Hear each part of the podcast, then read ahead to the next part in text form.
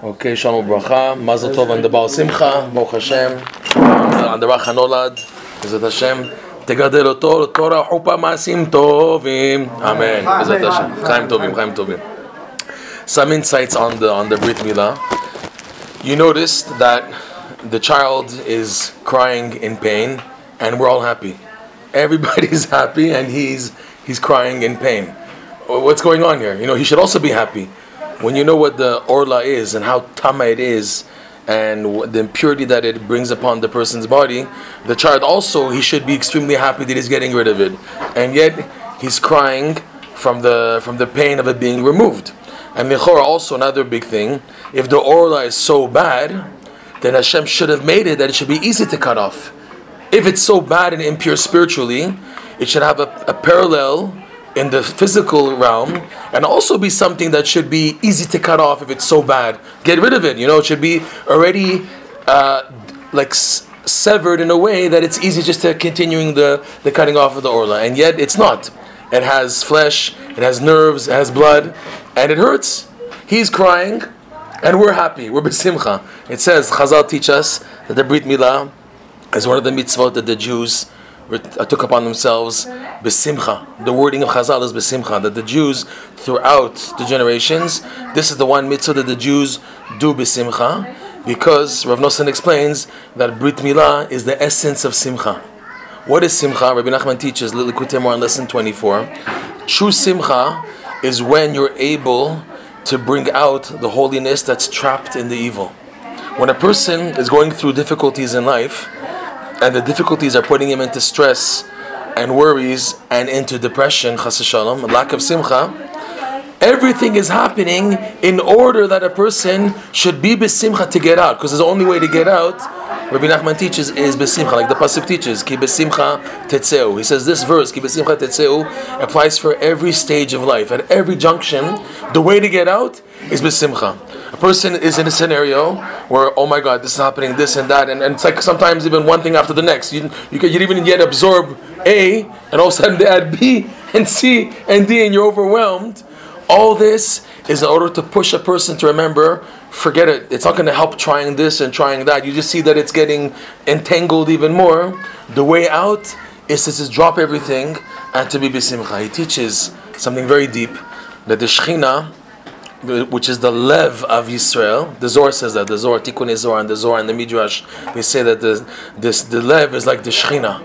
It's a very difficult concept. Not many people don't understand what's the idea of Kadosh Baruch Hu and the Shekhinah. And also we say in the Davening, L'Hashem Yichud Kucha B'Chu Shechinteh. In fact, Rav Yaakov Emden, he brings down in his commentary on his Siddur, that someone asked, a simple man, like an Amaretz, asked Rav Yonatan Eybeschutz, and he wasn't so happy with Yonatan Eybeschutz, the Yaakov Emden. He asked him, what is this? L'Hashem Yichud Kucha B'Chu Shechinteh. There's only one God. What, there's a Shituf, chas v'shalom? There's a Shituf in Judaism? And he says, Rav Yonatan Eybeschutz didn't know what to answer him. He didn't know what to answer, because lichor, it's a question. And in Judaism, Hashem is echad. There's only one. What is this all of a sudden? L'Hashem Yichud Kucha B'Chu Shechinteh, right? So there's the Shekhinah, and there's the Kadosh Baruch Hu. Shekhinah is not Hashem in himself. It's an extension of a presence, a place where Hashem can be made found. Another question, if you want to ask on that, where the Zohar says, Kucha B'Chu, Oraita, Ve'Yisrael, Kol Achad. Hashem, the Torah, and the Jewish people are one. So what does that mean? That I have a piece of Hashem inside of me? If that's the case, chas v'shalom, I should worship you. I should dive into you, chas v'shalom. If you have a piece of Hashem in you, so I should bow down to you. But that's not the case. So what does it mean that Hashem is one, or the Torah is one, Hashem is one, and the Jewish people is one? It's that Hashem, He gives an extension of a place. Shekhinah means like a shikun, a neighborhood. Shachen, shchenim. A shikun is a neighborhood. Hashem gives a dwelling place for His godliness to be there. But He's not actually there. His place is fixed in Shamayim. The uniqueness of the Beit HaMikdash is that besides that the Shekhinah is there, but it's a fixed place that we can, yes, face towards Hashem, use that beacon of the Beit HaMikdash even till today, and we face there, even though the Shekhinah is a presence, the place, it's not in Himself, yet Hashem allows it to be that, yes, His presence is by the Shekhinah. That's why it's so holy, the Beit HaMikdash, okay?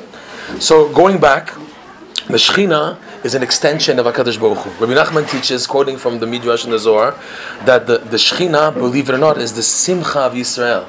The joy of Am Yisrael is the Shekhinah. Why? Because wherever the Jews go, the Shekhinah goes with them, right? If Am Yisrael is in Galut, then Hashem also, the Shekhinah, goes with them. Bechol tzaratam lotzar, right? Whenever the Jews have a difficulty, Hashem, Kivyachol also, his Shekhinah is with them, so he feels the pain. So, Rabbi Nachman teaches that the Shekhinah, because it's always with a Jew, and whatever a Jew is going through, and he gets entangled, and the truth is he's really stuck and entangled, it's a real problem, and on his own he won't get out. What to do? Activate Simcha. Well, how can I do that? Since I've access to the Shekhinah next to me, wherever I am in a situation, and the Chayut, the elevation of the Shekhinah is through Simcha.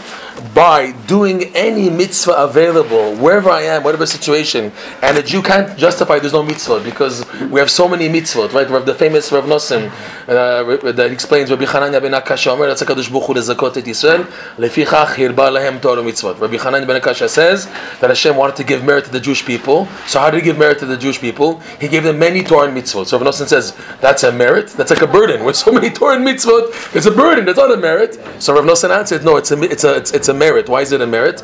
Because there's so many mitzvot, whenever a Jew turns and does even something tiny, even without paying attention, he does a mitzvah, right? The famous Bir Halacha at the beginning of the Mishnah Berurah, he lists 6 mitzvot that a Jew can get credited to mitzvot automatically by just thinking certain thoughts about Hashem's idea. Just thinking the thought, you get credit to a mitzvah. So you have, wherever a Jew turns, even he's not paying attention to it, he has so many mitzvahs accessible.